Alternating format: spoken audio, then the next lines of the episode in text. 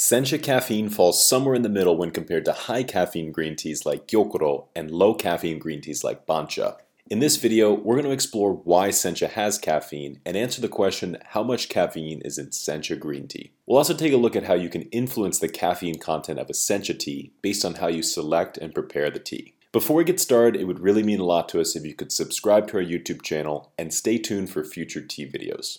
We have hundreds of videos on all sorts of topics related to Japanese green tea, but for this episode, we're going to focus on sencha specifically.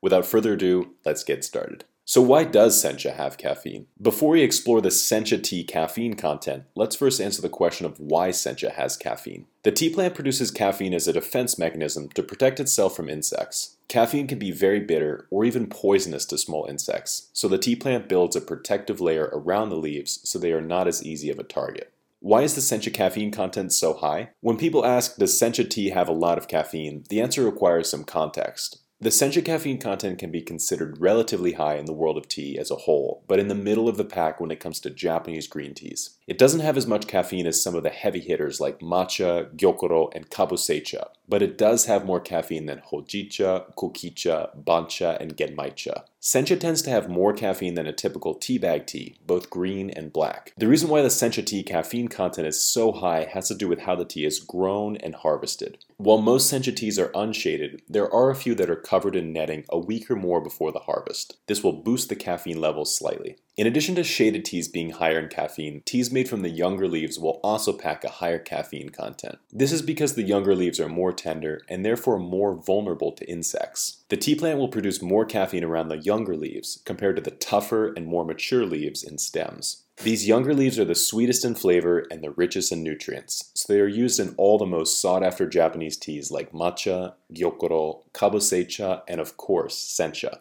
Older tea leaves are used to make low caffeine teas like bancha, genmaicha, and hojicha, and the stems are used to make kokicha, another low caffeine Japanese green tea. Now that we've mentioned how the sencha caffeine content compares to some other types of Japanese green teas, let's briefly discuss each one. First, we have bancha.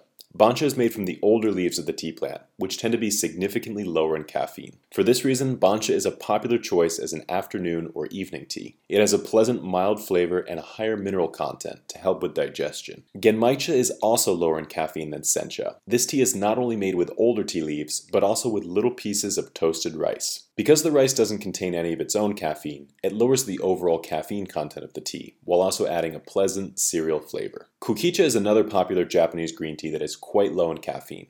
It's made with the stems of the tea plant, which only contain one third the caffeine content of the leaves. Matcha, gyokuro, and Kabusecha are higher in caffeine compared to sencha. Not only are these teas made from the youngest leaves of the tea plant, they are also shaded for weeks before the harvest. This also reduces the bitterness of the tea and increases the sweet and savory flavor. Gyokuro needs to be shaded for three weeks before the harvest, making it the highest caffeine green tea. So does sencha have a lot of caffeine? That all depends on what you compare it to. Now let's finally explore the caffeine content of sencha tea. Sencha can have anywhere between 40 to 60 milligrams of caffeine per serving, and that range will depend on the type of tea you use and how it's prepared. Teas like genmaicha can have as little as 12 milligrams per cup, and teas like gyokuro can have as much as 140 milligrams per serving, making sencha comfortably in the middle for a Japanese green tea. After learning how much caffeine is in sencha, we can now explore different things you can do to get a sencha that is higher or lower in caffeine. First, let's talk about cultivar. Some tea varieties or cultivars will have more caffeine than others. The common Yabukita cultivar will have less caffeine than a sencha made from the Saimidori cultivar, for example. So if you're looking for a higher caffeine tea, you can look for a Saimidori sencha, like this one from Mr. Henta. Next, we have the brewing. In the first brewing, you will get the highest amount of sencha caffeine. This is because you are stripping off the outer layer of the tea, which as we discussed before is where most of the caffeine is.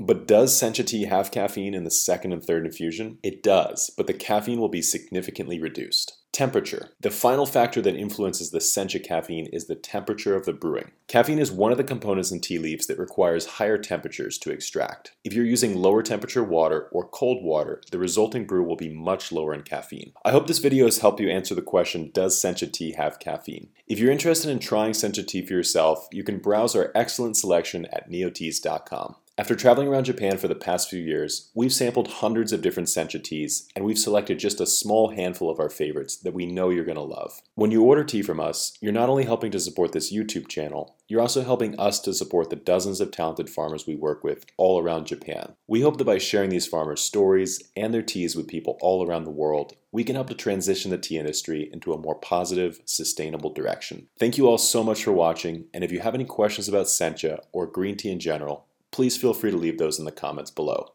Until then, we'll see you next time.